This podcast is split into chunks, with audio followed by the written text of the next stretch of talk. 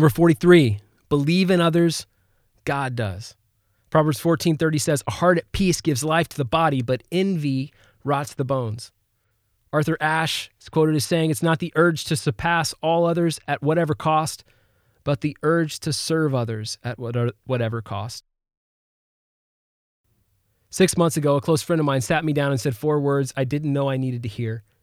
At that time, my life was seemingly going okay. My marriage, my family, the church, Cal football, things were humming along, or so I thought. And then my friend, he sat me down, looked me square in the eyes, and he said this Kevin, we need you.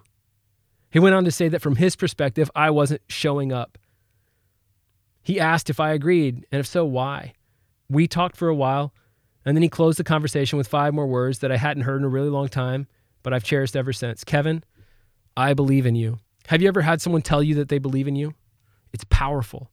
Even if you don't believe it yourself, to hear that someone else thinks you're capable equips you with an almost mythical strength. You have the same capacity, this capacity to lift the people around you.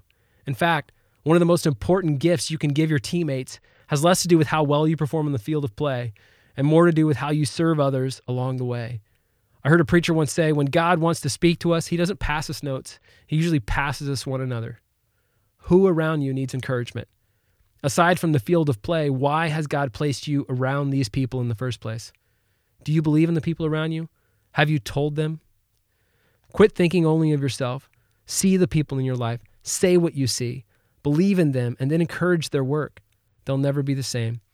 No matter what, believe in other people. God does. In the same way that God believes in you, God believes in the people around you. Now, go encourage them.